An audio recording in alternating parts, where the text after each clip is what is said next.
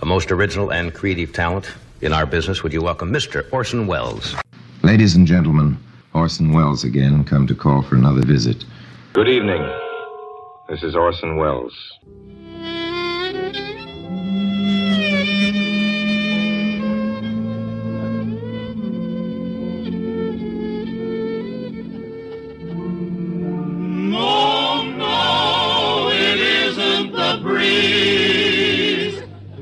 Buck Benny. It's a two-fisted, quick-triggered marksman who shoots from the hip and never misses. Well, hello again. This is Buck Benny speaking. Uh, we are talking Orson Welles. We are here with my friend Vincent, my friend Kathy, and they are my historian specialists, and uh, Vincent especially with with Orson Welles. Um, hey, Vincent. So I know you've got this book thing you're working on. Uh, can you tell us a little bit more about what's going to be like in the book? And two, like when it's roughly going to come out because I want to reserve my copy. But go ahead. yeah, absolutely. So the book is a study of um, Orson Welles's unfinished production uh, of uh, Heart of Darkness, which he attempted to make. It was essentially, you know, we all know Citizen Kane, likely, but this is the film that he really wanted to make, which is an adaptation of Joseph Conrad's novella, right when he first came to Hollywood. Um, the book essentially um, investigates the connection between Welles's uh, anti-fascist politics and the racial representation of indigenous people.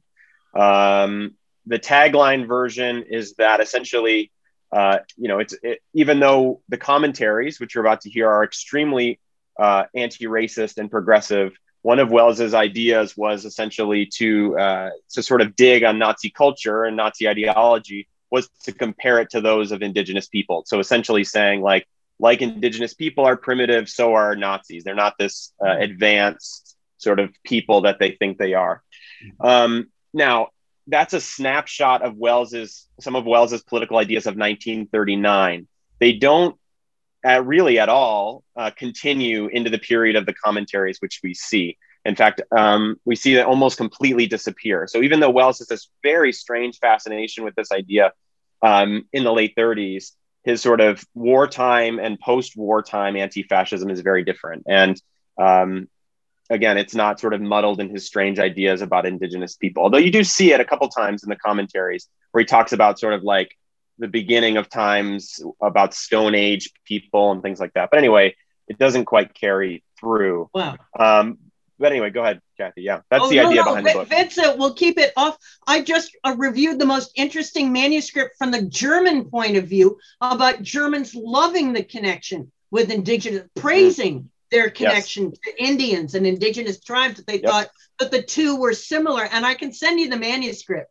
Uh, That'd be great. Uh, yeah. Uh, my friend Nancy Reagan. It's about that the Germans would establish th- Indian theme parks and yep. go dress up and play Indian because they saw positive connection. So it's like, eh, weird. That's great. No, I, I, did know I did know that a little bit, but I um, you know that they were fascinated with the idea of the West and of uh, Native Americans in particular. So it's a strange. Again, I I you know it. The book is going to be very clear that you know uh, this is a snapshot of Welles's political thinking rather than a long term sort of yeah. evaluation of it.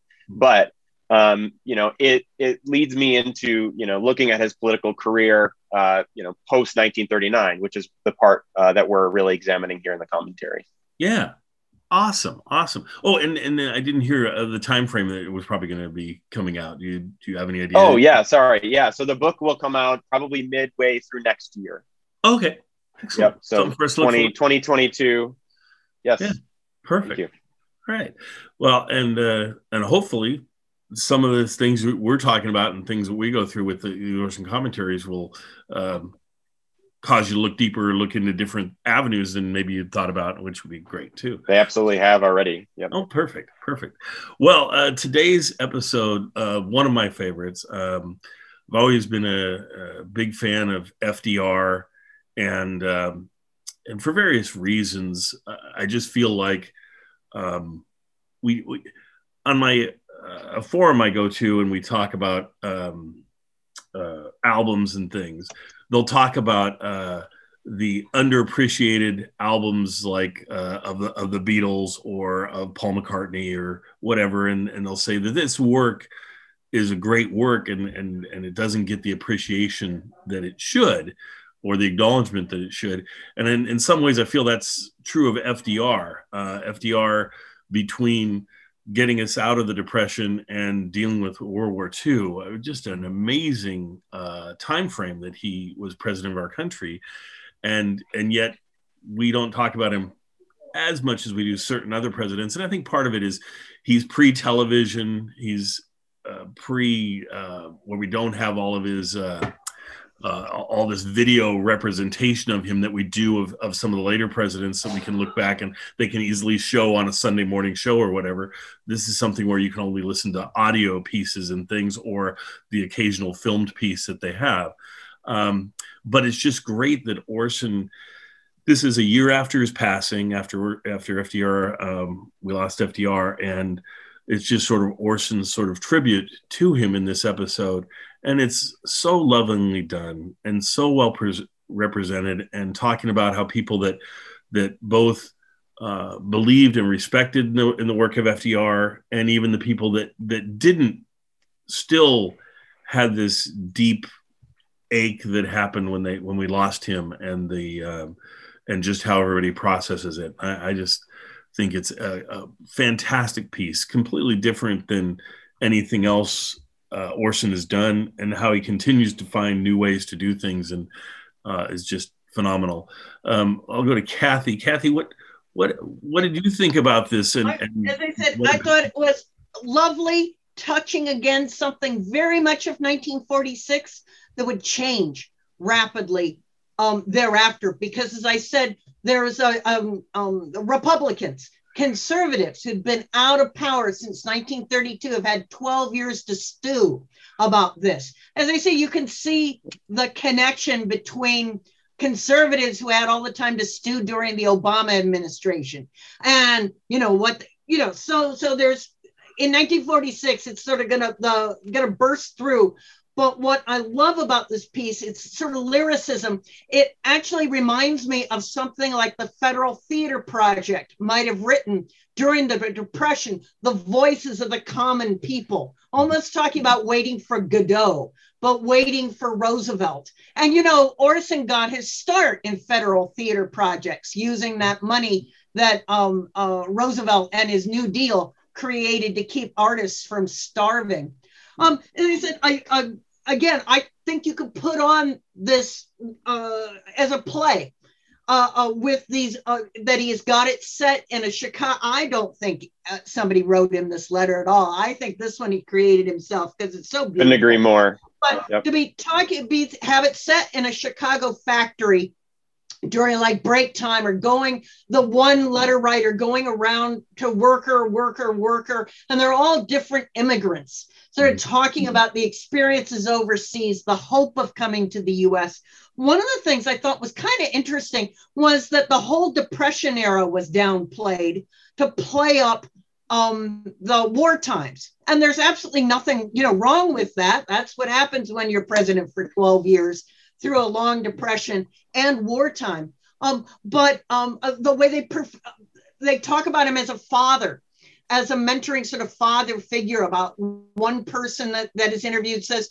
"Oh, I worried about how sick he looked at Yalta. You know, did he, you know, speculating? Did he look like he was about to die, or did he always look that way?" Um, uh, so all the different things Roosevelt was to them. And I love the idea about please don't make the monuments met yet unless until we can finally fix the issues he was fighting for. And um, and then just the honor of of them, uh, the one person saying he was a president and that really struck home to me because it's been a while since I felt, you know, I mean, as I say, yeah. we won't get yeah. overly political about it, but uh, the the best of hopes of having a, a leader and missing that leader and um, a sort of honoring everything that that leader did. It, would make a great play. So uh, I agree. Uh, yeah, it wouldn't take much fleshing out a little bit uh, here and there, and it could really make a great uh, presentation, great play. But it's a great audio piece for us to listen to, and a great piece of history. And I'm so glad, glad, glad we have this.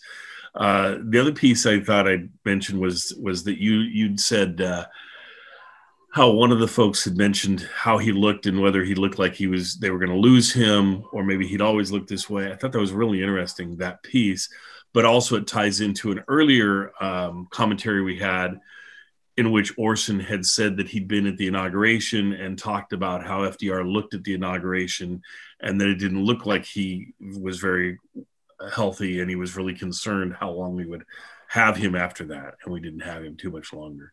Um, See, he was only in his early 60s. It's not like he was 78 like Joe Biden. I mean, you know, the, Right. uh, uh, the, the all this time in office, he really started to age in the 40s. Yeah. You could see it in his sort of face and demeanor. I'd like to uh, uh, quit yammering and, and hear what Vincent has to say. about this. I, I mean, the first thing that I, I totally agree with you. I don't know about you, but when I had time cards, they were never this big. So I don't know how somebody would write this in the back of a time card. To me, I mean, there's tons of evidence that this was, you know, if not fully written by Welles, certainly built up. I mean, one thing is that the the metaphors within the story, not only just the characters, I mean, are clear. He's comparing, you know, sort of um, Nazi use of technology and machines to those of the workers and saying, you know, sort of how the modern era exacerbated this problem. And it, it, it's such a actually a deep text that it seems impossible unless this is somebody's like they spent forever on this letter and you know months and months and months but i think the the other thing that's underlying this letter that we shouldn't forget is that um, you know not only were fdr and welles sort of simpatico in their uh, you know political ideology for the most part i mean welles was certainly a support of new deal style politics um, you know more money for workers especially but they were um, you know friends and co-workers colleagues together. Welles was a, a script uh, yeah a speechwriter for roosevelt um, in his last campaign in 1944 in fact welles left his pregnant wife you know uh, debonair uh, rita hayworth to go work with uh, fdr on this um, and uh, you know uh, FDR gave Welles this beautiful ivory cane that we actually have uh, still at the University of Michigan they wrote letters to each other. For example, FDR, I know, wrote some to Welles when he was uh, Welles was sick and said, "We need you, you know, back on the team. You know, get better soon."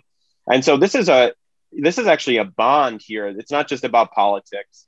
Um, you know, I, I Welles was definitely a huge believer in FDR as an individual, as a person, and as a as a president. You can clearly see that here. Um, yeah, I think that's to me it was it was personal, and that clearly. I mean, he says at the end, it's something like, uh, "This was insufficient, but it was heartfelt." And I thought, okay, you know, clearly this is like a, a eulogy almost. yeah, yeah, and uh, sure. Loved it. the the wonderful phrases that I caught from uh, like that he was our faith in ourselves, and then the the the last allusion to uh, children uh, cutting out paper tulips and putting in the school windows, which I remember doing in first grade, and sort of you know that's that that thought of spring and resurrection. Oh no! So now we've got religious metaphors. You know, uh, Right. FDR rising from the dead to go sit Yeah. upon the right hand of whatever. But um, but that's um when he asks, "Will the children remember?" And um, that connects Daryl to your question about who remembers FDR. Mhm. Uh, they said uh, reputations of presidents are always changing, rising and falling, and rising and falling. If uh, uh, Kennedy's, for example, has been very volatile over the years. Um, I wonder if, just as you say, the fact that he, we deliberately didn't have much visual from him because uh, his his PR handlers didn't want the world to see him in a wheelchair, right? So um, it made him a natural for the radio, a way to connect with people in their homes. But as that greatest ge- greatest ge- you know as that generation has died, we no longer have that connection, and so it's going to take um, new histories and a sort of rediscovery in the same way we've been rediscovering Lincoln. And then after a Yeah. while, we've been rediscovering Eisenhower. Maybe, uh, um, uh, uh, what was it? Um, oh, who is the woman who uh, writes the book? And it was, uh, is it Band of Rivals? Mhm. No, did she write that about Roosevelt or about Lincoln? I guess she wrote it about Lincoln's White House, but um, it'll be to the charismatic historians who bring us a new Roosevelt Mhm. for Exactly. post-COVID times. Oh, you're, I yeah, mean, you're one- talking Doris Kearns Doris Goodwin, Kearns right? Goodwin. Thank you. Oh yeah, yeah, yeah.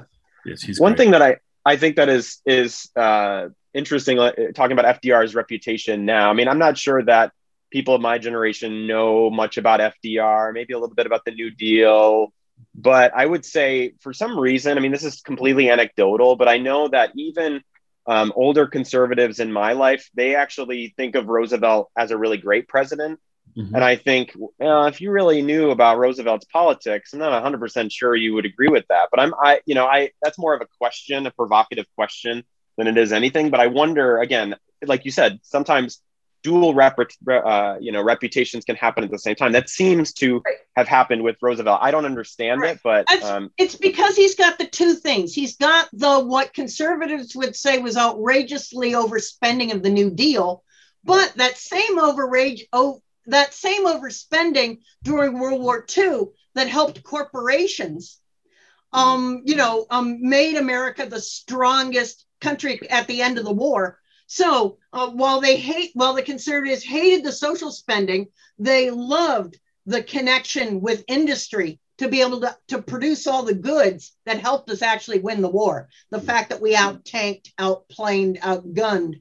Um, so sorry, that's this. no, that makes sense. That makes sense. Yep. That's that's that's just basic history teachers usual. Well, I on it. think as well, he uh, what makes him stand out. I guess I'll take the extreme. It seems like, and I could be wrong. Seems like the extremes here are Trump and Roosevelt. In that, Trump, no matter what you say about Trump, he sells. He can sell himself. He sells the things he's doing. He is a seller of what I did is great, and you should all see what I did. Here's what I did. Take a look at this.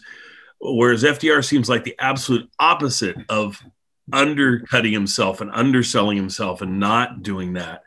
Uh, his famous thing about his um, uh, about statues, memorials for him, or whatever, saying that that he didn't think any uh, memorial to him should be bigger than his desk, and for years they kind of every time someone would want to do some sort of uh, memorial or statue or whatever folks would quote that line and it would get in the way and they'd say okay well then we won't do this.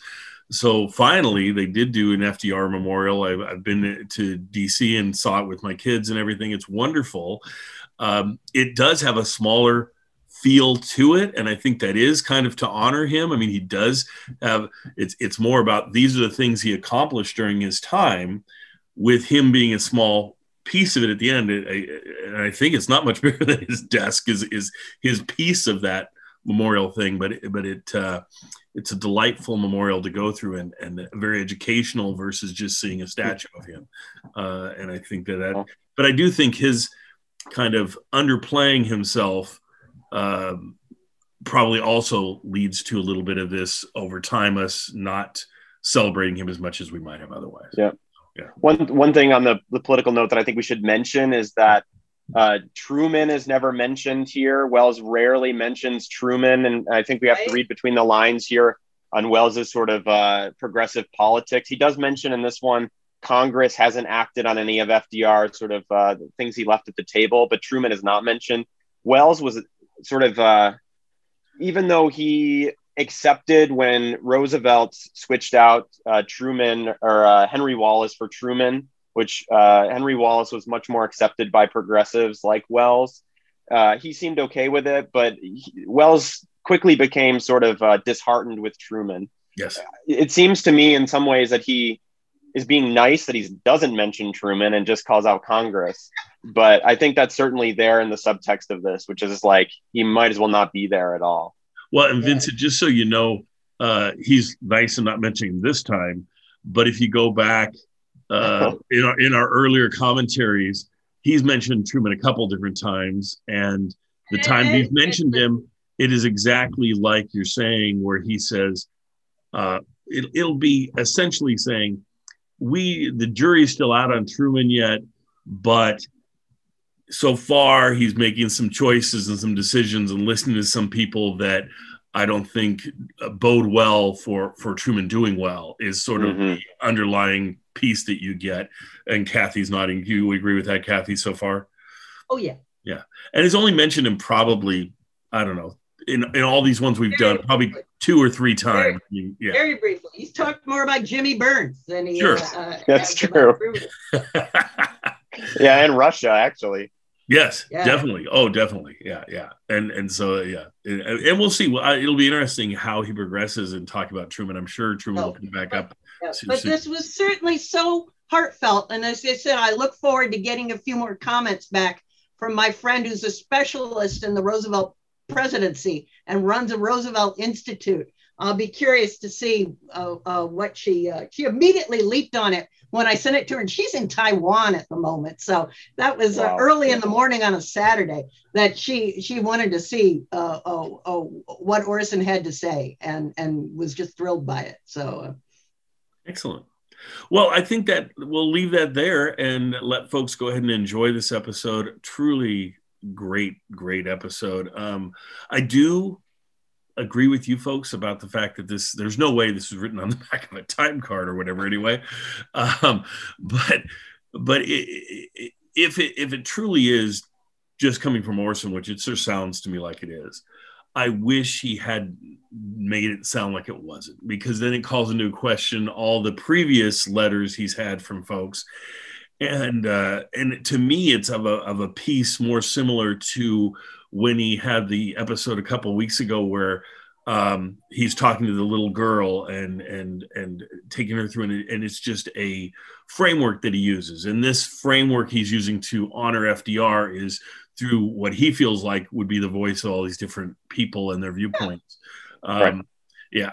So anyway i enjoyed it and, I, and i'm glad you guys did too and i think our listeners will as well so uh, we will see you folks next time for more orson welles commentaries these are wonderful This is Orson Welles speaking. I want to thank you again for your letters. The manufacturers of a fine radio make it possible for me to send you a five tube table model for any letter used on this program. And this week's radio goes to Francis Martin of Chicago, who wrote me as follows Dear Mr. Welles, the people in the tool works I worked in during the war had their say about FDR the day he died, but nobody outside the factory heard. This was written by me from notes I took down on the backs of time cards during the shift. It's almost exactly as it happened. So this letter to you is on their behalf. From April to April. The riches of the people cannot be recorded on a time card, but they began to be counted nonetheless as the work siren blew to start the second shift, 4:30 p.m. daylight savings central wartime. Whitey ran up the aisle from the stockroom and spilled his news. I heard machines shutting off one after another. No rush order had ever circulated in the shop so quickly. No layoff rumor had ever changed the looks on so many faces. Hey, Stash, this screwball says that FDR. Then his face, too, would change. It'd be the next man's turn. Workers with jobs already set up to cut restarted their machines. The accustomed shock of soft steel met by tool steel helped to counter the shock men had inside them. Other workers slid bolts into slots not with a slap but slowly, and tightened down nuts not with a slash of the wrench but studiously, as if for the first time. My milling machine throbbed each thrust of the cutter into the work, 84 thrusts and throbs a minute. Deep in its total metal, the big machine shook with an undertone I had not listened to before, like a dirge. Casimir of the middle row cranked his worker turn into the cutter and stopped. I like that man, Casimir said. I could see he pushed his lower lip up so it wouldn't quiver. I always liked him, said Joe Hedges, the oiler. Well, there was a man who didn't only go to bankers for advice. No, sir. He talked to scientists and professors and labor men, too. Men who studied every side of a question, including farmers. Beneath the hard lights, head shook, hands spoke with wrenches. The shrill sing sing of the grinders, the scrape of a lathe taking a heavy cut. Casimir spread a picture page of an afternoon paper on my toolbox, a huge photo of a naked man as thin as ropes bent stiffly over a foul trough, a Nazi prison camp scene. Casimir studied it with his serious Polish eyes while I cranked work into the cutter. You know, Casimir repeated while staring at the picture, such things as that make a man ashamed to live in the same world. I reflected that men who earned more for others by working than they did for themselves were sensitive to injustice everywhere. I said, there are lots of people who think that picture's fine. FDR wasn't with that bunch, Casimir said. The works blew a lunch siren, which pierced everything we washed and filed into the chromium and fabricoid cafeteria. Herb of the turret lathe, who lunched early, pushed a coffee and pie among our dishes. He operated a food store and liked to scoff cynically at government controls. The ration boards are all crooks, but Mac had heard enough, old sockless Mac. What we do here in this country? What do we know about real war? Mac roared. Oh, you know nothing, spoke Zickie, gesturing everything aside. Peasant stock Zickie. He'd mined coal in Central Europe and Central Illinois. I tell you what war is. Short, hairy, square Zickie had saved up and bought the rooming house he lived in. I tell you. War is troop of Austrian cavalry coming back. Horses tired. One horse he falls on. Hill officers say horse is dead. Put him in field. No one can touch horse till government say so. Horse lays two, three days, swell up first stiff, then soft. Officer come back. Officer say, government gives horse. All people I know come with knives. I was kid then. Cut up rotten horse. Fight over it. Take away every bit. Those people hungry. That's what war is. You know nothing. Old Mac smiled deeply. I remember the president came to Chicago once and rode down the street, and I guess it was when he come to speak at the new bridge and said we'd better fence off Hitler and them fellas. And I looked up at the roofs when the cars were driving by. It wasn't downtown. People on roofs to see him, and most of them acted glad, but I noticed on one roof a bunch of little children. I thought they were shaking their fists at him. I looked close, and that's what they was doing. Some little kids in private school. Taught to act like that by their parents. What do you think of that? Anti FDR Ollie of the lathe said, er, Our newspaper sure tore up those last few weeks into him. Since he come back from the Yalta confab. Wonder if they knew he was barely making it. Wonder if he knew. And the other Ollie of the lathes, who was pro FDR, rasped. You saw his face in the photo of the big three, didn't you? He was good for 20 years or, or 20 days. You couldn't tell. I don't think he could either. But your newspaper writers were maybe hoping. Stash, an aging Pole at his lathe. Stash passed his sensitive hands along the imperceptible taper of a broach he was turning. He looked both grim and tender, as if he wanted to vote again. To vote right now. Best mill hand in the shop, Lindquist. I wonder if they'll let countries be free now. Rest period in the cafeteria, time for coffee. Virgie swallowed and banged down her cup. There was a guy, she voiced, breathing in deeply and huskily, and on her abundant bosom, the big celluloid FDR campaign button rode up and down. Big Stu with arms like bar stock and fingers that could feel a thousandth of an inch. Looked long at Virgie and nodded. Yeah, there's one guy I hated to see go. I like losing my own father. Stu drove a taxi in 1932. You can keep wearing that button, Virgie, Stu said. Virgie said, Are you telling me? Jeff ran his hand truck beside my mill to pour in coolant late in the afternoon. I was brushing my hair when I heard it. Jeff said, I felt like something fell on me. Couldn't see my face in the mirror. Jeff leaned his dark brown arm on the cutting table. Calling the papers a while back, a Black Legion fellow staged a run shoot on a colored man, said after why he did it. He wanted to see what a colored man would do when he died. You know, if you was raising a kennel of dogs to be good dogs, you wouldn't kick him every time you went in. Now, a human being, regardless of race or creed or color, is human like you or me, seems they'd know better than treat people that way. Just no reason for it. Jeff pushed off for another machine. I cranked the work into the cutter, listening to the new undertone totaling up among the vibrations like a funeral march. Dantzler, propelling his truck of steel blanks and cut off. Pushing an out, he always bent stiffly forward, bent by work, by Silesian coal mines, by ships, by wheat fields, by lumber camps, by coal hiking, and now by steel. Dance, what about the peace now when it comes?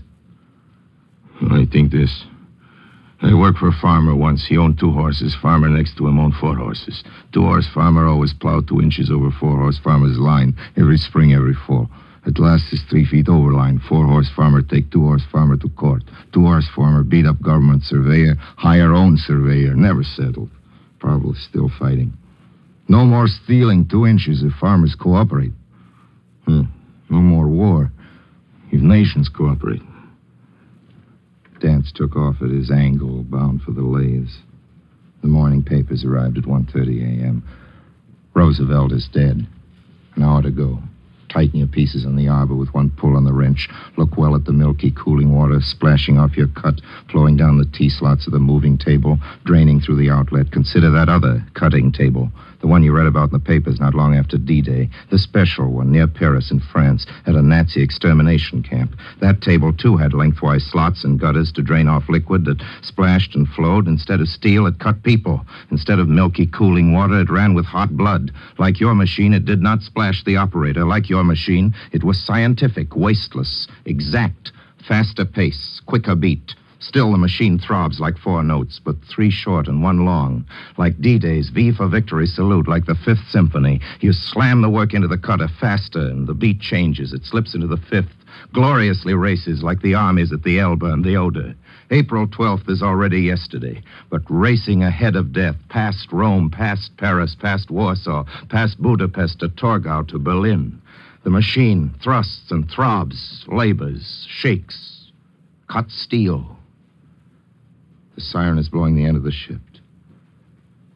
Shut off the machine. I wrote my routine note on the back of a time card. Butch, put in a new cutter. Have this one sharpened. Otherwise, all okay. Stuck it in the work on the machine. As one cannot record the unsearchable riches of the people on the back or front of a time card, this has been an addition, a message from my friends about their president.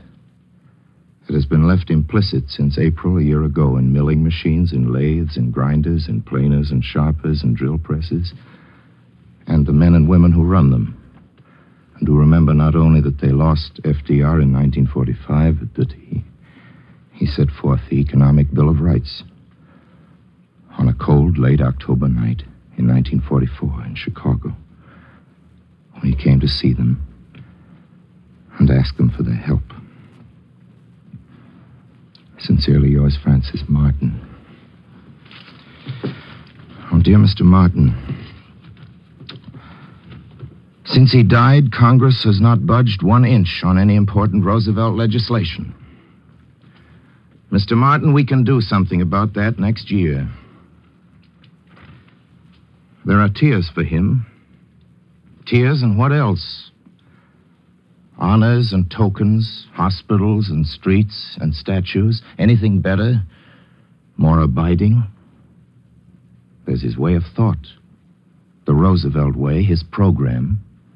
In truth, we cannot honor him except in its service. There are no Roosevelt hospitals as long as a single man dies for lack of a hospital bed. There are no Roosevelt avenues or boulevards as long as any human walking any street is hungry. There are no Roosevelt parks until all the children of men have a place to play. There are no Roosevelt memorials if anywhere there is Jim Crow, as long as there are bars against race. We can't afford a single granite plate to do him reverence. The poll tax is too costly. We must speak of him, but let's be careful we aren't merely crossing ourselves as we rob the grave. In the city park today, I saw the green breath of spring misting in the trees, the exclamatory white of blossoms, and blooming in the windows of the public schools, paper tulips cut out and crayoned by children born since the first Roosevelt inauguration. What will they tell their children about him? That he was neither prophet nor Caesar, I guess. That he was not so much a crusader as the champion of a crusade. That he was not Tom Paine or John Brown, that he was the kind of great man who gets into American history by way of the ballot box. But he was the president. More than anything, he was that. If our children's children read that about him, they'll read the truth. Always and always, he was sensible of the pulse and push of this turning globe he helped to govern. It was his special gift that at every instant of his working life, he felt in every fiber of his withering body the huge throb of the engines of the world. He had the large view of large things. That's the truth of it. He was a president. A president who stood up in the midst of bankruptcy and spoke for plenty, stood fast in the storms of war and spoke for peace. He was our faith in ourselves, which cannot die with any man. The children of the children celebrating spring today. Will there be parks for their Aprils? Paper flowers in school windows for them? Will there be schools? Will there be windows? It isn't up to Franklin Roosevelt. It never was. It's always up to us.